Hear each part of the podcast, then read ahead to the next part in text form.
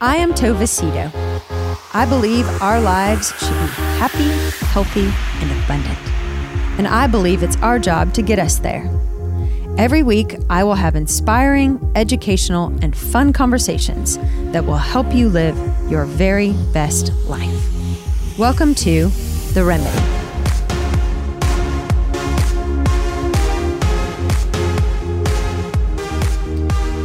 Well, welcome to another week of The Remedy with Tova Sido and Janice Gant. I like how you say your name.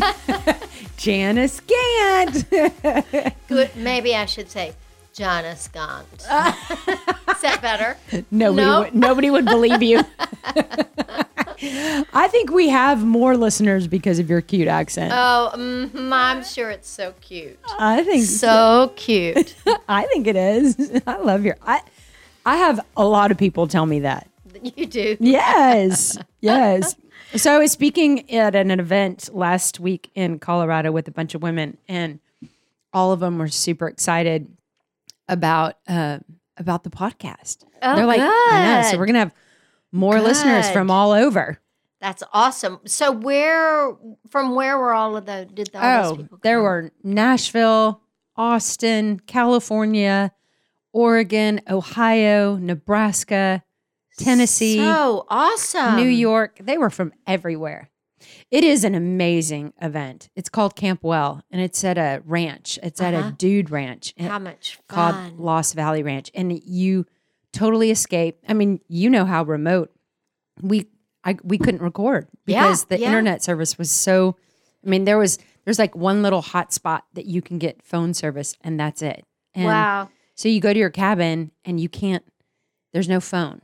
So are there uh, like like how many people were there? Uh, I want to say about eighty. That's awesome. Yeah, and it's so it feels small. Because uh, the ranch is so big. Uh-huh. It's in the middle of nowhere. It's a couple hours south of of Denver, in the middle of the mountains. And you come together, like so many of these women come alone, which I'm so inspired by. Yeah, I love of. that.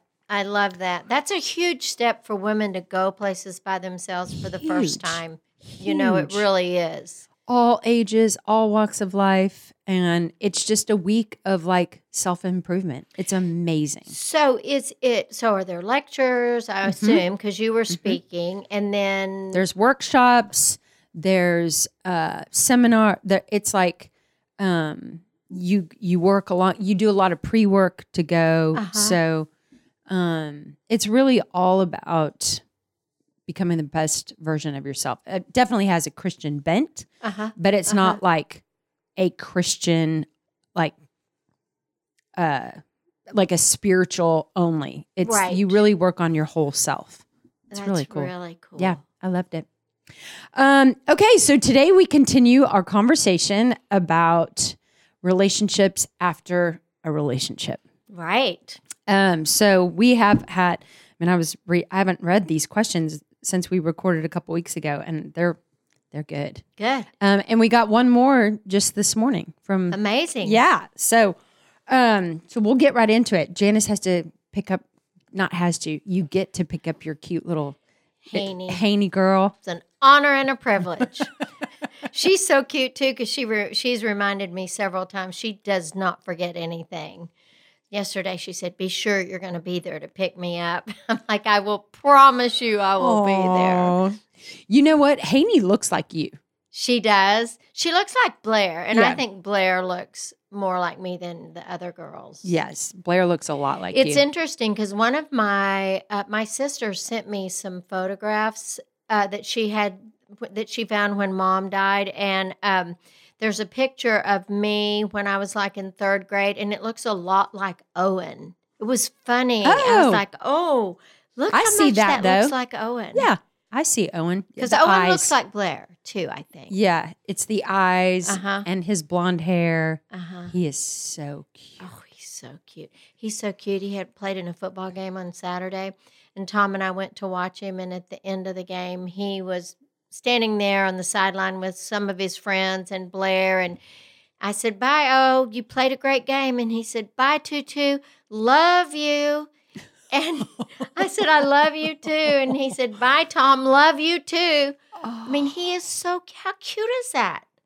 To that, be in fifth grade and say, I love you to your loud. grandmother. Yes. Loud. Just says it without uh, without a thought. That and yesterday when they left, so he said, love you too, too. I'm like, I love you too. Oh, he's just so sweet. Oh. So people who have a child that age, if they have a girl, they may want to start trying to work on that arranged marriage because he'll be a good one. Yes. You can tell he is deep and kind. Deep river. Mm-hmm. He is a deep river. Mm-hmm.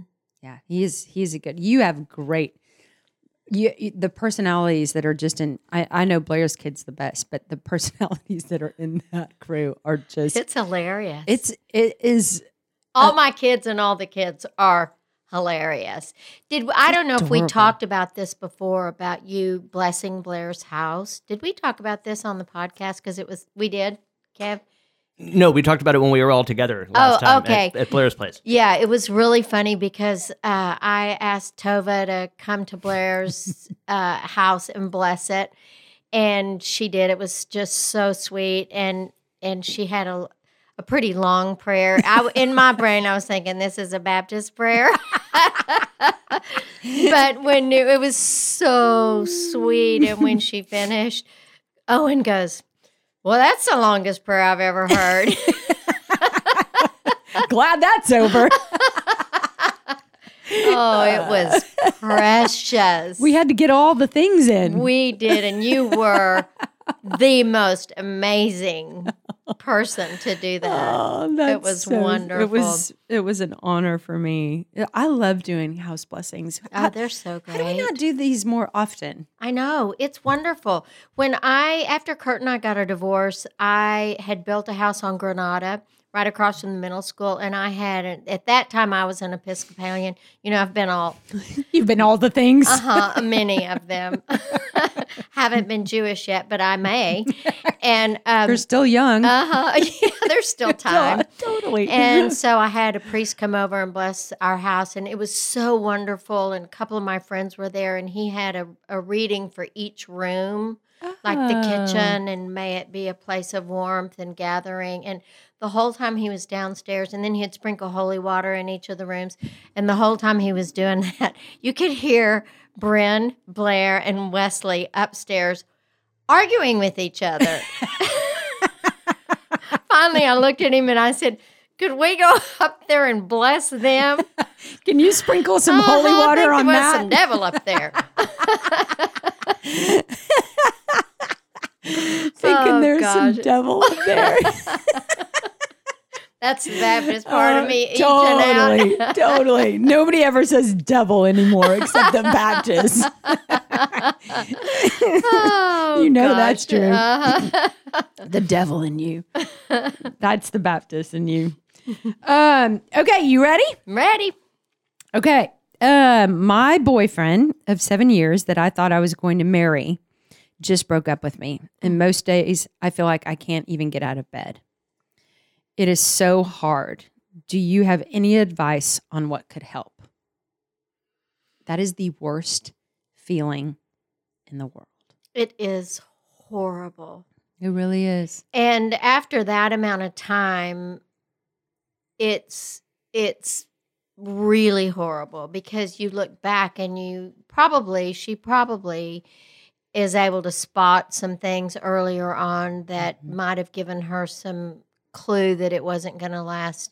But it's just difficult. And I think I tell people you have to walk through it. You can't get over it. And the way you walk through it is you, you know, allow yourself to have all of those feelings and you mm-hmm. lie on the floor and cry, the ugly cry. And, mm-hmm. and you, you know, I say, make a voodoo doll and pick pin, put pins in it for him because you're going to have some anger towards that. And it is just so difficult. I am so sorry yeah.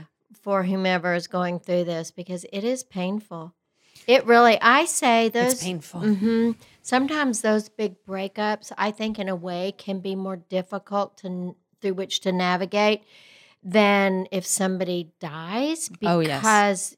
there's, if somebody dies, there's nothing you could do about it. And then the fantasy of what could have been, would have been, might have been, should have been, keeps floating back in our brain. Yep. And then we get deluded into believing that there's still a chance, which, I mean, sometimes there is. I don't know. If you've dated somebody for seven years, my thinking is if this guy comes back, I don't know. That's, I would absolutely insist that the two of you do some counseling around that, because that's hot. That's hard. Mm-hmm. Seven years is a long time. Mm-hmm. Seven years is a long time. And I would venture to guess, and I would love your advice for this. I would venture to guess that she has a lot. If she's looking back and says, man, I, I saw that, or there was, I experienced that, or he did that, and I should have saw, you know, I should have seen it all along. Then how do you not? How do you navigate the regret or the that feeling of I've just wasted seven years of my life, and now I'm thirty-three, and you know everybody's married. I mean, I'm sure there's those are all the feelings and all the thoughts with that. How do you how do you date someone that long? They break up with you. It's over. And not believe that you've just wasted seven years of your life.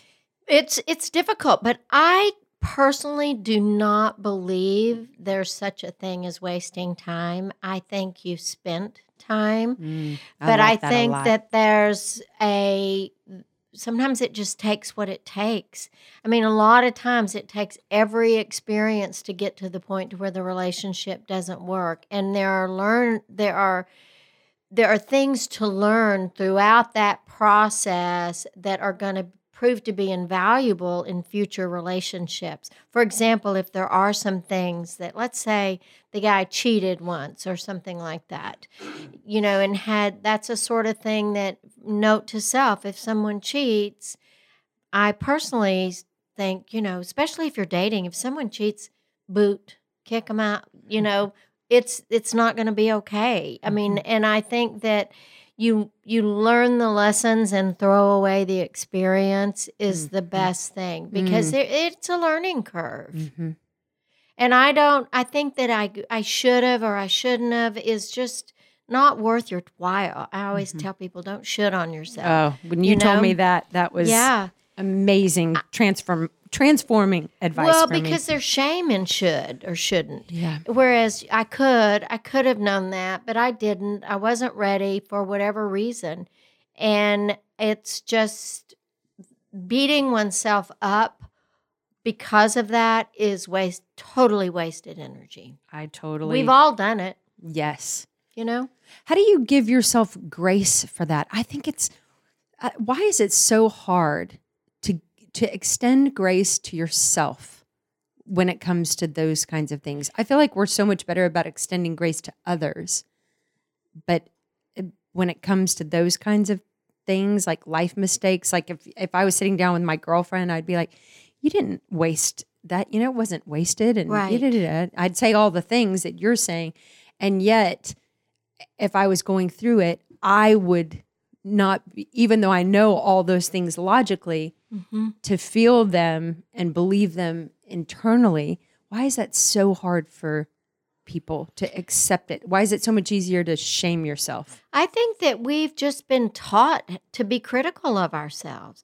Oh, that was the stupidest thing to do. How could I have done that? Blah, blah, blah, blah, blah. And I think that that's a, a huge exercise for people to practice is treat yourself as well as you treat others, mm-hmm. you know, and we, we're not very good at that because we've, we're taught to examine ourselves and pick ourselves apart and look in the mirror and see where the wrinkles are and, you know, think of, oh, God, I could have done that or I should have done that. That was so stupid. And we would never talk to somebody else like that. No. And I think it's a practice for people to really practice and teach your children to not be so critical of themselves. Yeah. Give yourself a break. Yeah. You are human. You are not going to do it right. Yeah. We're just not. Yeah. I think that's one thing that is so, has been so helpful to me in counseling and coming to you as my counselor is I have, I put a lot of pressure on myself mm-hmm. to not make mistakes. And so when I make mistakes, I feel really, really, really bad, like really bad. And I don't, there's not a lot of room for error mm-hmm. for myself because there wasn't a lot of room, room for error growing up. Mm-hmm. I could not be human. I could not make a mistake. Right. I had to be perfect.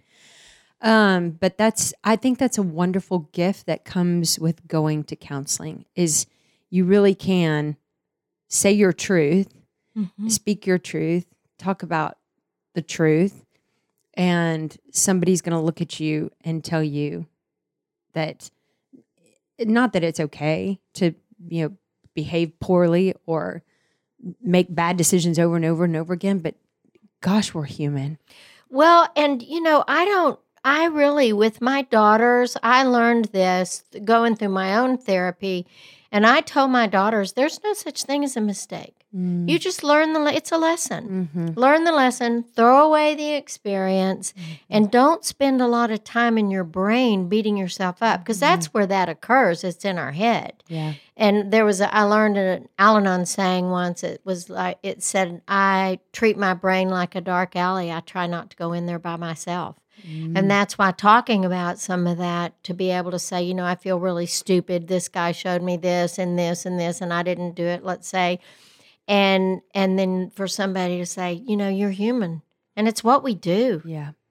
You yeah. know, our brains are interesting. Yeah. And nobody escapes being human. No. No. I mean, nobody escapes the, our humanity no. and, and the ability to stub your toe. That's right. Um, last week when I was speaking, one of my talks, I talked about how we, how we look at ourselves, how we, how critical we are about mm-hmm. ourselves. And I had this outline of uh, just a body.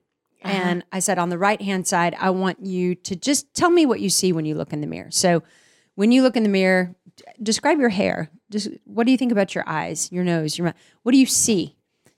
You know, your hips, your your wrinkly knees, your cellulite on your rear. Like what, what do you see on the right-hand side? And then on the left-hand side, I, I asked them to describe what they see on the inside. Mm. And, and then I had this girl. So I did it too. I did the exercise mm-hmm. before I ever showed up. And then I said, you know, I just, I have a theory about this. And so I had a girl in the audience who knows me, but doesn't know me super duper duper well, just knows me on the outside mm-hmm. and a little bit on the inside. We've known each other for years, but but we only see each other on occasion at events like this. And so she, I asked her to do it for me. Uh-huh. And um and so I wrote down all the things I see. You know, I see thin thinning hair, I see eyes that need Botox. I see yeah, I see on my neck you know, the the pregnancy shadow thing, whatever that is from the sun damage. Um, my boobs are pretty good, but I had to pay for those. Yeah. You know, uh-huh. I like my stomach in the morning. Uh-huh. Not so much. Before I have had anything to eat. And I've gone to the bathroom and peed. You know, it's all out. uh-huh. And and it, it was just a true, you know, it was a, my, I hate my legs. I hate my legs. Oh my God. I think your legs are beautiful. Oh, I do. Well, that's so nice, but it's just it's just the truth, you know, of how I see myself. And then I did the inside, and so she came up, and I'm gonna. I'm not saying this because I'm, I think I'm amazing. I'm just gonna read you what she wrote because it. I was sobbing, so she came up, and I said, "Okay, Andy, what? Tell me what you see." And this is what she said. Beautiful blonde hair, exotic dark skin and face, luscious lashes, pearly white smile, amazing eyes, killer body, physically strong, fashionista, stylish, cool, infectious laugh, and radiant. And on the left-hand side, this is what she said. You're teachable, humble, graceful, peaceful, wise, loving, strong, secure, confident, fun-loving, generous, respectful, healthy emotionally, spiritually alive, joyful, brave, strong, and courageous, speaks truth. That's so lovely. I was bawling. Could I have her name? I'm going to go visit her. Yeah, yeah. Do me next. Do me next. You can go with me, Kev. Right. I'm in. We'll pay for her trip. Andy, how do you see me? You don't know me, but I want as many things nice as you said about Tova. I mean... No, but that's so lovely. And those you that would be something worth you printing out and putting on your mirror oh, and yeah. every day remember that, that because it is so lovely. Yes. That you had that she was able to and she's right. I see those same exact things in you. And and yet I look at that and I think that's I mean that's so nice, but that's not what I see. That's too bad. Yes. So exercise that muscle. Yes. And that's a great that's a great suggestion for everybody having done that. Everybody do this exercise. It's, uh, and then sit down with one of your friends and go to coffee and ask mm-hmm. them what they see. What they see. That's and, a great thing. And write it out. Yeah. Because and it's just I would I did that because I it was a theory. I was like, I really hope this works when I did it. Yeah. But I was like, there's no way, that, um, there's no way that other people see me the way I see me. Mm-mm.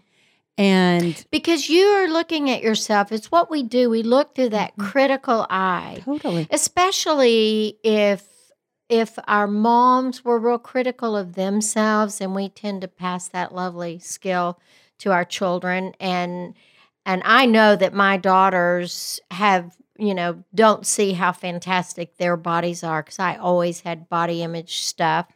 And, uh, you know, but if those things start to change, I think your generation is a lot better than mine because I think more of my age friends and their moms were more critical because mm-hmm. women, you know, men were critical of women. Mm-hmm. And now that's, we've come a long way with that. I think that's true. And I think it's better. I agree with that. So that's good. And it wasn't, when my mom was critical of me, for whatever reason, it didn't feel like she was being a bad mom. That's just what they did. Mm-hmm. My mom was just, I mean, it seemed like a lot of our moms were really critical.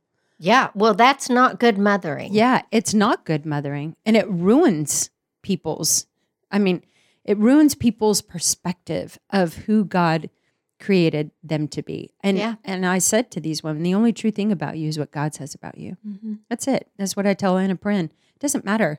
It doesn't even matter what you say about you. Mm-hmm. Because the truth about all, every single one of us is what God says about us and how he sees us. And and there's no way he sees me the way I see me. Oh, no. And I do know that. But I don't know. I, I don't. That just the shame going down that road really, it's just, it's, it is a shame that what we do to ourselves and what we can do to one another. Yeah. Because we're entirely too precious yeah. to be carrying all that. Yeah, we are. It's, it's too big of a burden. Okay. I am divorced and have spent the first couple of years sleeping around and making a lot of stupid mistakes. I have a horrible name. How can I get my reputation back? Well, I think That's the first tough. thing you do is practice what you think of me is none of my business. Mm-hmm. You know, so unless you're running for office or cheerleader, and I don't think there's many people listening to this that are running for cheerleader, it doesn't matter, doesn't matter, doesn't matter. Mm-hmm. So I think that the thing that is probably the most bothersome about that is that that person probably feels her own guilt mm-hmm. about some of that behavior. And, you know, look, when people get a divorce, a lot of people act out sexually. Yep. And that is, you know, I mean, I, I, I, I don't think that's awful, but I, I, and I do think that people need to let themselves off the hook and just change your behavior. Mm-hmm. Once you change your behavior, everybody else will change their opinion of you because they'll see you differently. Mm-hmm. But I think that, that again, you learn the lesson, throw away the experience, and be the sort of woman that you want to be, or guy, mm-hmm. the sort of guy that, that, that you want to be, and then forget about it. Mm-hmm. Let yourself off the hook. Mm-hmm. You live and learn. Mm-hmm. It's kind of along those same lines. I mean, yeah, it's the same thing. And God, in that same vein, it sure would be nice if we were a little less critical of other people and their mistakes, you know, or their the times that they've just stubbed their they what they've learned, what they've done. Yes, what they've it's, done. You know, judgment is keeps us stuck. Yes, and what other people do is none of my business. Yeah. Yeah. And if we will practice that and love, I mean, that's what we're are taught to do is just love. Yeah. Just love people. Yeah. I would venture to guess that if we were better at loving that people, no matter what, that the healing of all of that would be a lot quicker. Yeah. It yeah. just would. You know, if we if we met people with love and acceptance. You know, I think about the verse, the the story of the woman at the well in the Bible, where this woman is has been married five times. You know, she's living with some guy, and Jesus comes and meets her at this this well where she's getting water at noon, where as the other women, they came and got water in the morning, but right. she couldn't go get water in the morning because right. of how everybody looked at her. And, and you know, Jesus met her with conviction and love. And... Well, and you know, I mean, honestly and truly, who cares? Seriously. I mean, really, it doesn't, it's mm-hmm. not, uh, there are so many things in our world, in my opinion, that I can concentrate on. Mm-hmm. And what other people do is, is, I mean, I, I just think the older I get, I've learned to just look at people and be like, you know, well, that's their business. Yeah. That's their choice. It's not mine. Yep. And it's and not affecting it you. It's no. not affecting you. No. The the only thing that I can say about this is I do know that, I mean, I've I'm divorced. I've stubbed my toe. I have made mistakes. I have learned lessons. And the only thing that I can say about this that I would, I mean, of course, forgive yourself. Of course, change it, move on. Um, But I do, I I can't help but think about my kids. Like if if I if this was me writing this, how that could affect my children. Well, you that's why you change the behavior, right. But don't beat yourself up because right. it could affect your kids. Right. So you how know? do you if you're carrying that? How do you get how do you get out of that? Well, you forgive yourself. Yeah. You let yourself off the hook. And we you know? need to be better about letting other people off the hook. Yeah. Well, it's not my place to judge other people. Yeah. We forget that. Man. I know. Say that again. Sister. yeah. We, yeah. We really make other people's stuff our business. Yeah, we do. And mm. it really, I mean, you might want to just stop and look in the mirror at yeah. all of at yourself and stop, you know, pointing your bony finger at other people in yeah. judgment. Yeah. Amen to that. I'm I'm real big on that. Yeah, yeah. Um, okay, I do not like my stepchildren, and I'm pretty sure they don't like me. This is not what I want forever. How do we combine families to make a new one when there is such, I don't, I don't think, when the, there is, oh, tension, when oh. there's such tension. How do we combine families to make a new one when there is such tension? How old are those kids? Do you have any I don't idea? Know. Mm-mm. You know, I think that you fake it until you make it, mm-hmm. and you act as if you like the kids. Mm-hmm. Uh, and it's, you know, again, I think we, we look when we're dating. It's so easy to look at our partner's child or and, you know, pick them apart. And I just think that if you are in love with this man, that you act like you are in love with the kids, mm-hmm. because that is that will be a source of conflict in the relationship, and or, or I think it would, it would end the relationship. Yeah. If I thought that Tom had not liked my children, mm-hmm. I wouldn't have. I would have not been with him. Sure. So, and I think it's, it, you know, you focus on the good. Mm-hmm. Focus on what you like about those kids. Let's say somebody is really, well, you've talked about your kids being really loud at the table, mm-hmm, you mm-hmm. know? And if if I were sitting at that table, if I were dating you and I were a guy. Yeah, and all those never, things. And all those things. Then I would, you know, and if the kids, if the kids' volume bothered me, then, but I loved you, then what I would make up in my head is, oh gosh, look how happy those kids are. Those kids are happy, and so they're being loud. I love that. I love that spontaneity. Mm-hmm. And I would do a a mind surgery on myself to create a scenario to where you can take that attribute. So let's say somebody has A D D and they leave stuff all over the house. Well, you know what? They're probably not taking life too seriously. So you can turn a lot of those mm. things into positive traits. And I would actually talk with the child about that to be able to say, you know what I love about some, t- you know, if I were dating you as a guy and your kids were loud, I would say to those kids, your kids, I would say, you know what I love? I love the fact that you guys are so spontaneous and that there's so much laughter in this house. Mm-hmm. And then you will soon convince yourself yeah. of that truth. Yeah. Create new pathways in your brain. That's right. Yeah. I love that, Janice. It's just looking at things from a different perspective. It is. It's a half full rather than a half yeah, empty. I really like that. I really, really like that. I mean, it's it's not easy to combine families. No. It's not easy to love somebody else's children.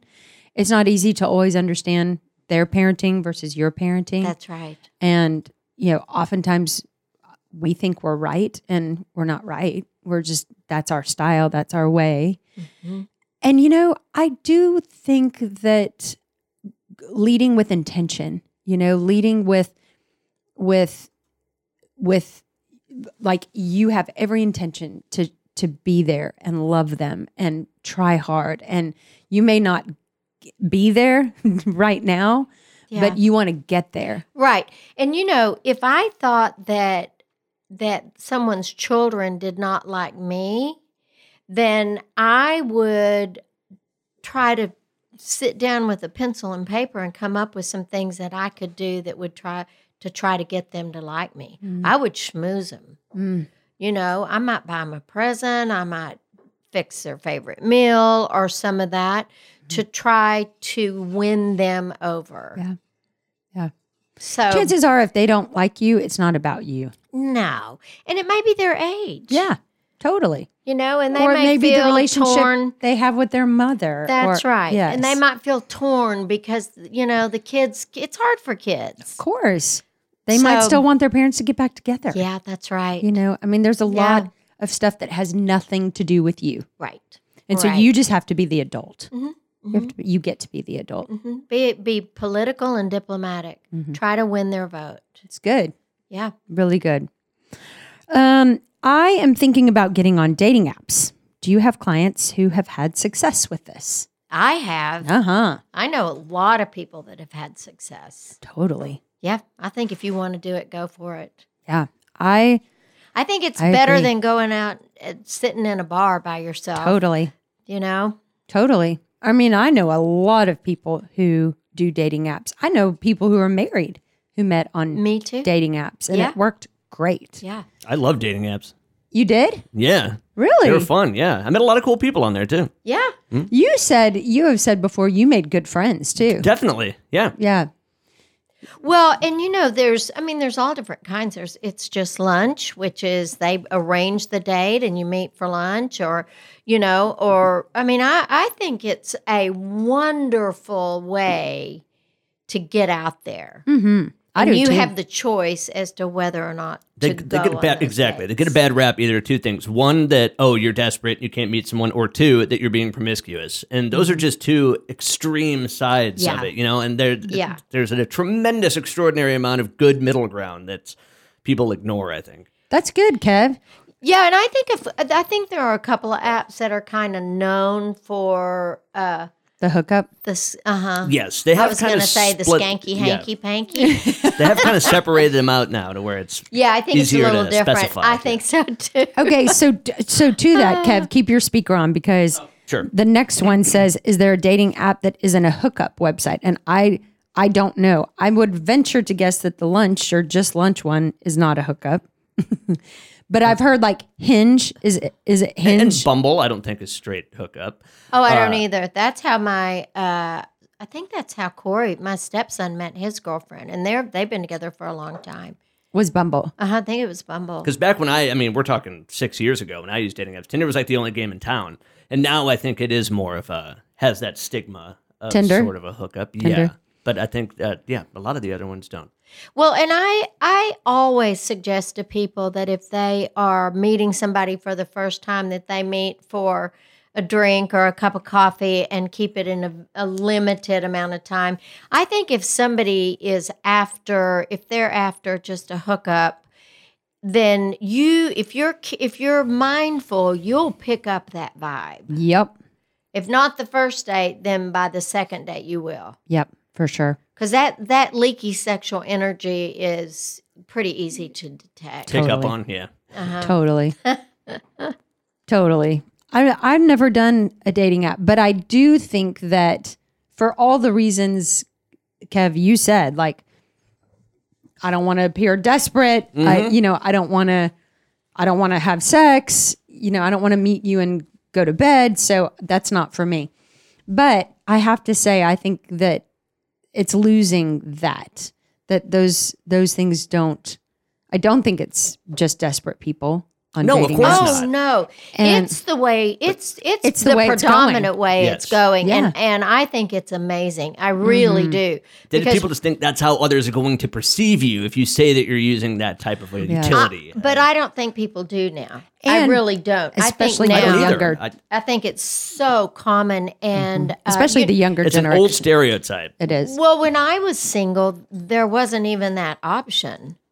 There was, uh, there was a match. There was a, a woman that I knew that was a, a matchmaker. I'll tell. Can I tell you a really funny story? Yeah. So uh, she called me one day and she said, "I have a client," and it was a very, very expensive dating service. And she said, "I have a client who's been real successful. Would you go out with him?" And I'm like, okay. So I, I was not on that service. I didn't have that much money. And so he came to the door and picked me up, and we went to have dinner. And at the for an appetizer, we had oysters Rockefeller, and we ate that and had dinner. And I the whole dinner, I was kind of like, oh, he's just not very cute, and he's not as cool as I am. And so after dinner, he said, "You want to go to the mansion and get a drink?" And I'm like, okay. So we went to the mansion, had a drink, and, you know, I'm sitting there like, ha, ha, ha, ha, ha, ha, laughing at his jokes and could not wait to go home, blah, blah, blah, blah, blah. He takes me home. You know, I practically run to the door. I'm like, goodbye, and run in the house. And I go upstairs and look in the mirror, and I had a piece of spinach on my front tooth that I must have gotten during appetizers with the, with the Rockefeller. And here I had been looking at him thinking, oh, he's just not that cute. And I was just, ah, uh. with, it looked like a, a homeless person with a tooth missing. That is oh, so funny. Oh, oh my gosh, I'm so glad I'm not dating. Oh, yes, you are. It is not easy. It is not easy. I really do. So make sure you, yes. like, you know, gargle water in your mouth before you go any place if you eat spinach. Or kale. Kale gets stuck, too. Kale, yeah. I don't want to sound sexist, but dating is easier in a, in a lot of ways for women, I think.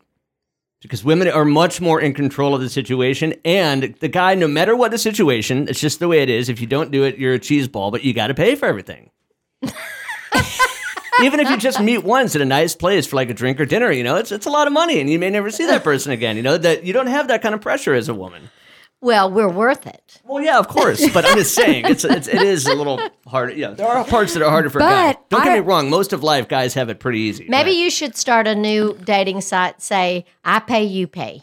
Yeah, Name that, it. We pay. We pay. Everybody, like, whoever founded that app is the biggest cheapskate ever. Everybody's like, oh, okay, goodness. You know what? Right. I'm going mean, to tell you, Kev, I bet there's a whole bunch of women that are single that just heard you say that and just thought, I completely disagree, because there's so many times that I can't tell you how many times women have been like, I liked him. He was, we had so much fun. Like, and I just hope he asked me out again. Like, girls, a lot of women feel like guys hold all the cards. Really? Mm-hmm. Interesting. Right, because they're the ones that are going to ask, ask them out. out again. Yes. Women have so much more power. They're smarter. They have the whole, like, there's much more physical prowess involved. You know what well, I, mean? I agree it's, with you that we have all the power. We I mean, have all the power, but don't tell there's all no the way men. The guys are in control. Except for no you, way. Tom. Yes, exactly. oh, I just, goodness. I think that there's a lot of girls who wish they had more power, especially but, in the South. Well, they have it, but they don't use it. Mm-hmm. I mean, That's all it. They have to do is pick up the phone and call the guy back and say, hey, I had a great time. You want to do, do that again? Yeah. But I think that we, you have know, been taught not to do that. Mm-hmm. You wait. I guess you can pick up on that too as a guy. I just always, I'm one of those guys who's always been attracted to the strong, confident type. You are? Attracted? Yeah. I think every guy is. Yeah, yeah. Probably. Mm-hmm. I think that's what they're looking for, is a strong, confident woman. You can woman. pick up on the insecurities and tell, you know. For sure. But that's another thing you should fake till you make. yeah. Yeah. Totally. Same with guys. Fake that. Yeah. Big time. Uh-huh. Mm-hmm. Um, okay. Uh, I'm in my early forties and recently got divorced, and I'm starting to date, and it seems like every guy just wants to have sex really fast. Do people really have sex on the first or second date? Is this the new normal? Well, I think it is the old forever normal that guys want to have sex. I don't think that's new. uh, and I, but I do think that you, I think women have the right to say yes or no. Mm-hmm. And I think that it is, I think there are people who have sex on a first date. I think there are people who have sex on the second date or third date or fourth date. And I think the thing that what women want to do is act in their value system. Mm-hmm. I certainly don't encourage women to have sex with a guy just to keep him around, mm-hmm. you know, so make sure that that's what you want to do. Mm-hmm. I think it's a little early because, you know, as uh, my mentor said, when most of the time when we start using our bottoms, we stop using our brains, mm-hmm. you know, so mm-hmm. if you're going to be sexual early on, I mean, I don't care. Do that if you want to, but I just think you've got to be careful, because then we tend to lose a piece of our heart yep. and, and get, and then we get all wiggy mm-hmm. about it, where guys don't typically do that. It does I mean, happen. It does happen. But I mean, a guy, you know, guys, Well, I mean, I don't know. I'm not I mean, a guy, but I don't think they always think, okay, this is my forever person because I've had sex. No. no.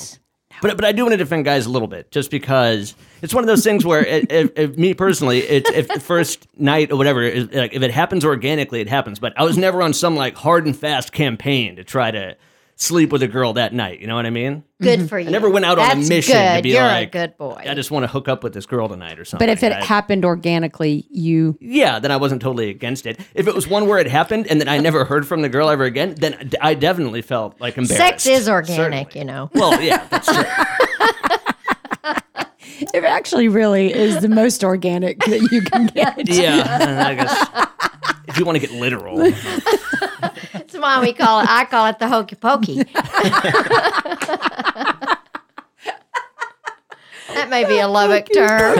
Yeah, I don't think I've heard that one around here. But I might start using it. That's hilarious. Um, okay, along those same lines, how long should I wait to have sex? It's your value system. Yeah. Till it feels organic. No. Uh, I think that I, I uh, well, honestly and truly, I think it, the longer you wait, the better, actually, uh, because of if we start using our bottoms, we stop using our brains. And so I think it is, if you, if, if you can be sexual and not make up a story that this is your forever person, mm-hmm. then, you know, that's in your value system. You have to determine what that is. But I do think if you can put it off, you know, I always tell people if you could wait like three or four months before you, while you're getting through the marketing phase, it would be great. And everybody laughs at me. They're like, you know, I don't think now very many people wait three or four months. Mm-hmm. But if you could, that's what I would advise, just so that you get a chance for this guy to show you who they are, mm-hmm. you know. And, I mean, I don't know. What do you think? I really like that you said, um, you know, for, for one, act inside your value system. But two, what is your motivation with Good. This? That's a very good point. Yes. yes. I th- I think that women and men use sex differently, um, can use sex differently.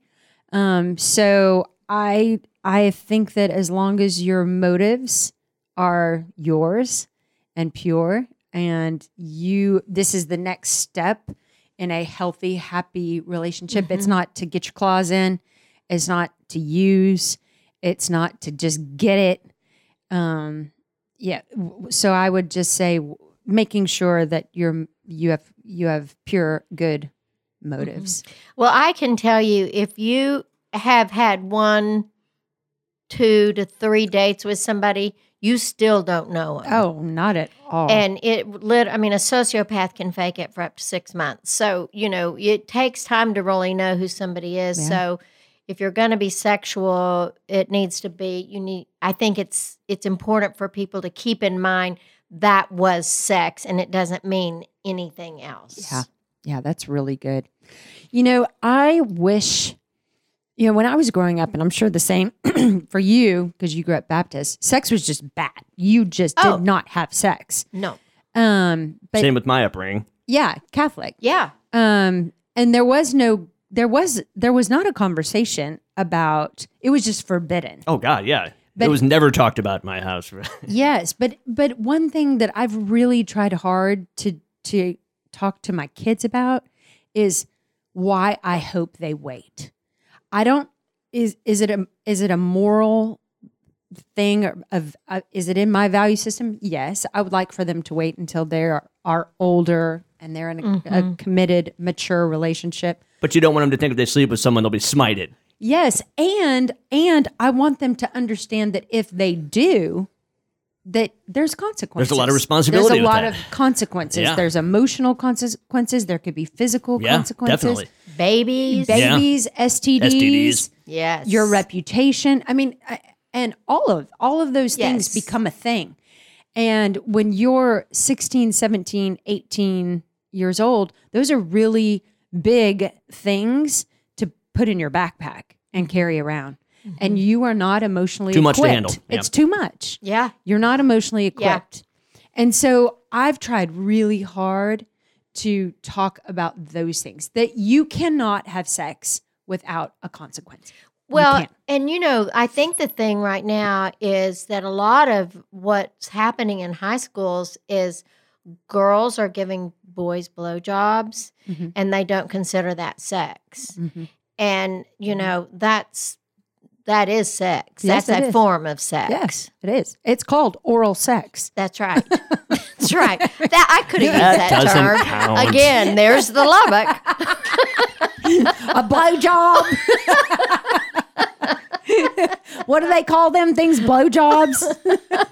Oh, gosh. No, it's adorable. I love Are we it. through? Not even close. No, oh, but I goodness. I agree. I just, I, so that's the part I think that when I was growing up, that was a missing piece. So it was just like the that's forbidden right. fruit. You, you can't say you lost your virginity, though, for oral sex, I, I wouldn't say. I mean, he's still he's still stewing about that. Sorry, I, that's, Kevin, you're right. I, I don't know. Okay. That's what those high school boys talking. are telling those high school girls. That's exactly right. It's not sex. It's just a blowjob. Ask Janice.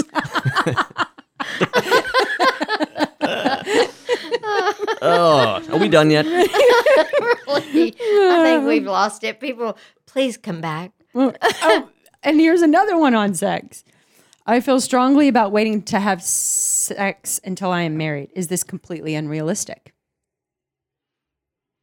Uh, I don't think it's probable, but I think it's possible. Totally. If that's what you choose. I almost think that's irresponsible to marry someone for the rest of your life without ever knowing if you have that level of compatibility. I don't know. It seems weird to me. If you're going to commit to the rest of your life or something, you don't even you haven't even explored that side of yourselves. It seems weird. Uh, a lot of people, that's their value, though. I mean, yeah, my know? sister did it, and she's proud to say she's stayed strict Catholic her whole life. Well, our parent, my mother did it. My mother did so as well, you know, she claims. I'm not saying she didn't, but that's just what the rap always was. But who knows what really happens? I don't. I hope your God, mom I hope, listens to this. I hope not. You cannot edit that out. No, no, no. I'll leave it in. I like to be real. Okay, speaking of, and I think this next question goes in really well with what you just said, Kev.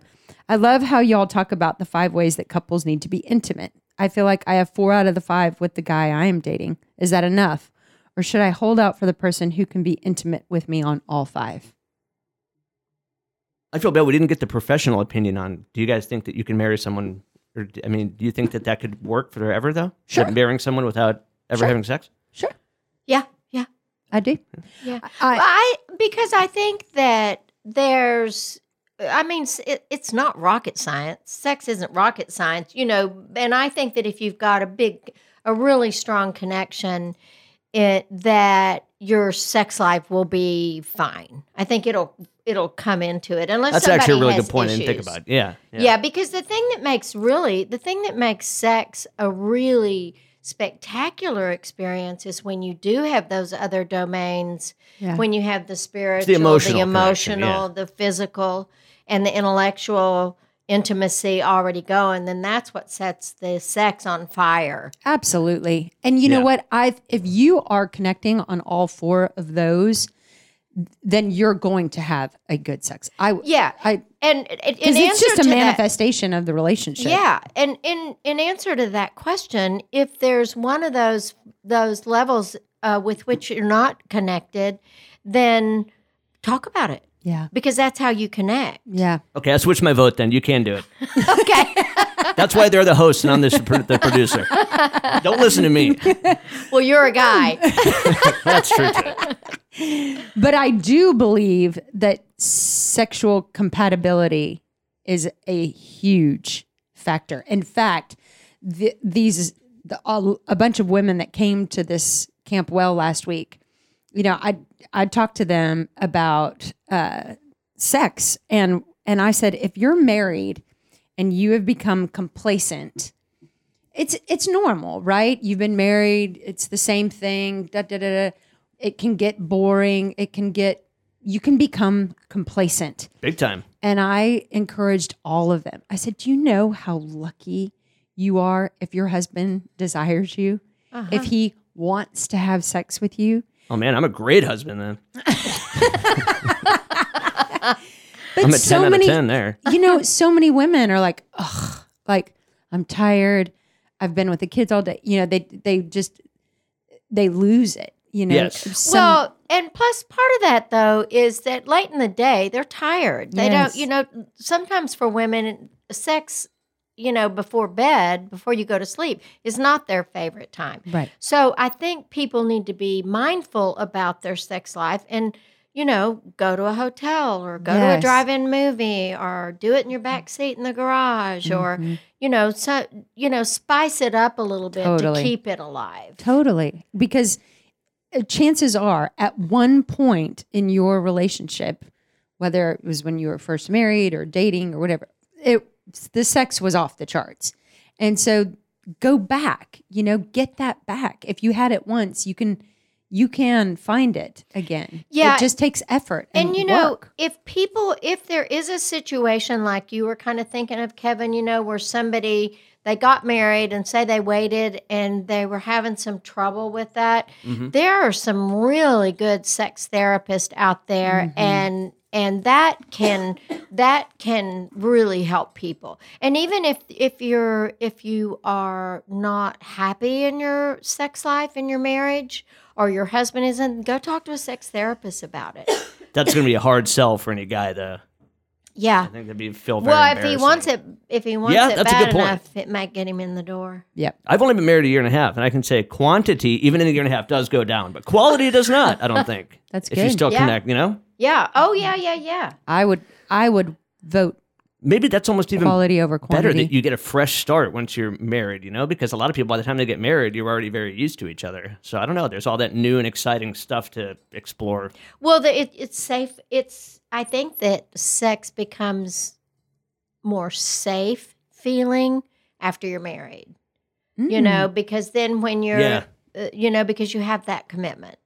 Mm-hmm. And so I think that that is one reason why sometimes after you get married, your sex life can get a, a lot better. Yeah.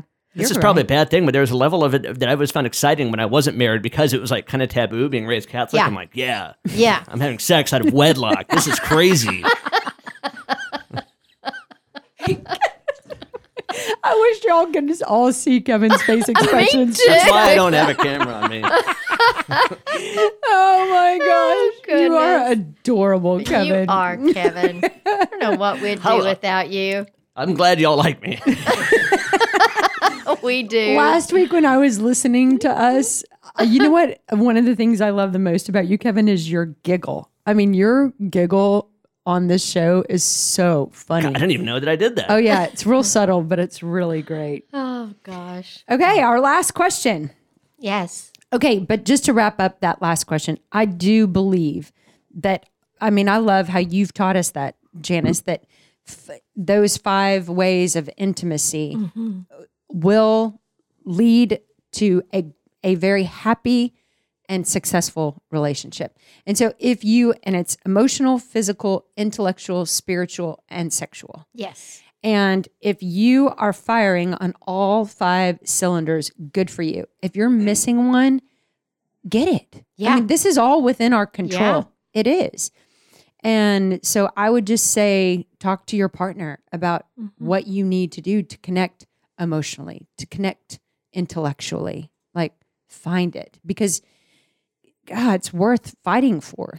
Well, and the you know, one of the best ways for guys in particular to connect emotionally is to talk about their feelings. Mm. And that's hard for guys because they've been conditioned forever not to. Yeah. And so that's so that's really important. And you know, it's sad, angry, shame, guilt, mm-hmm. all of those simple words that talk about feelings will really help you connect on that emotional level. And I think the emotional when you have the when you have the intellectual, the physical, the emotional, and the sexual, there is an elevation of your spiritual connection yeah. because you have elevated your relationship to that best friend mm-hmm. category that is your forever person. Yeah.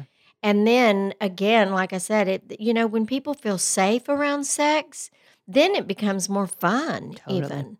So, yeah, I think that's really important. And if if that person's missing one, just get it. You can get it.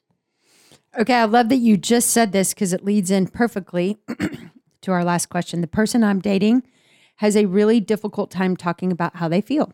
Mm-hmm. How do I get them to open up without suffocating them or trying to change them? I, well, there's a book called I Don't Want to Talk About It, and it's by Terrence Real. That's mm-hmm. the the guy that wrote the foreword to my book, and I did all my couples training with. It's a fantastic book. for. It, it's a fantastic book about men. I re- read it, loved it, so I think women can read it too. And so they they just have to practice it. And so that that book talks about that, and it's able to say, you know, I feel sad, or I feel angry, or I feel happy, or I feel afraid. Am I afraid? And and you can, and if you have sons, do this with your boys.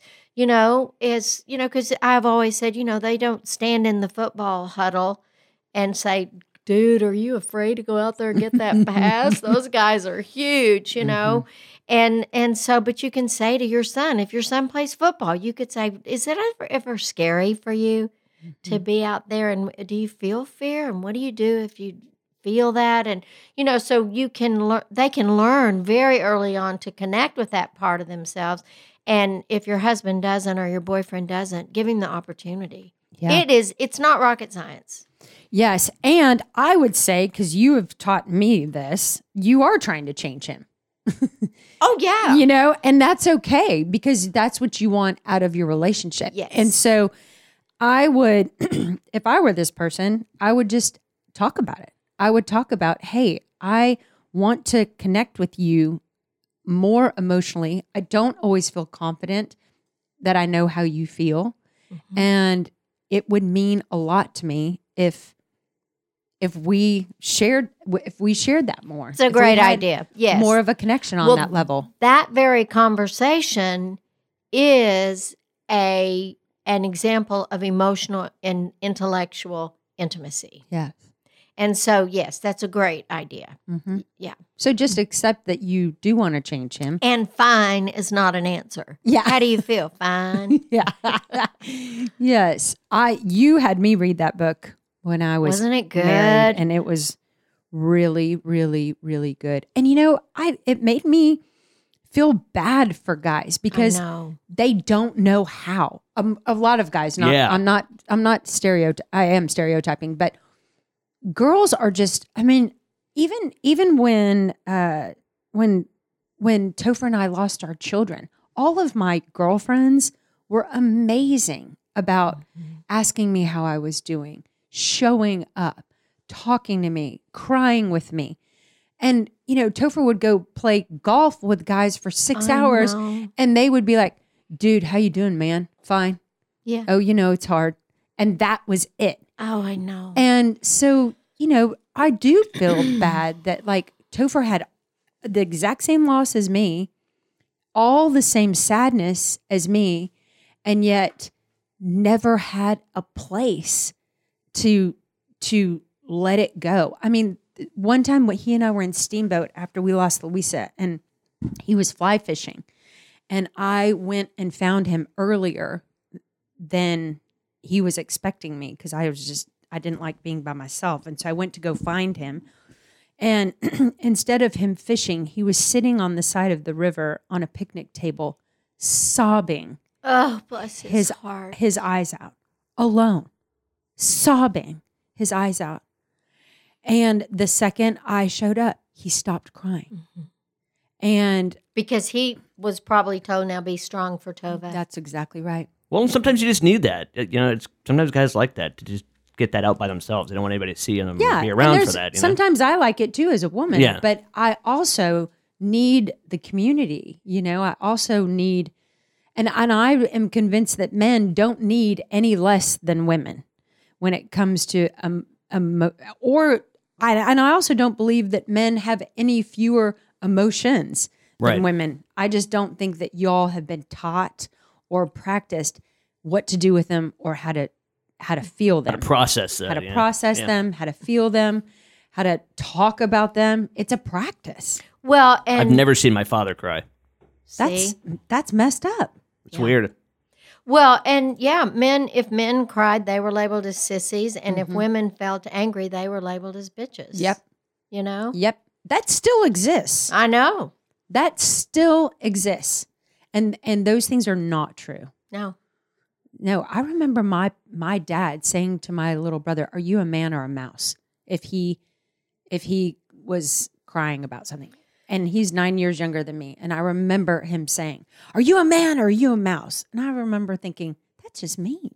Oh, so sad. That's just mean. I know. You know, like he's just feeling his feelings. Mm-hmm. And some people are just more sensitive. I know. So, well, okay. Great job. We got to go. You have that one was minute. Fun. It was, oh, we have seven minutes. He's fast. Oh.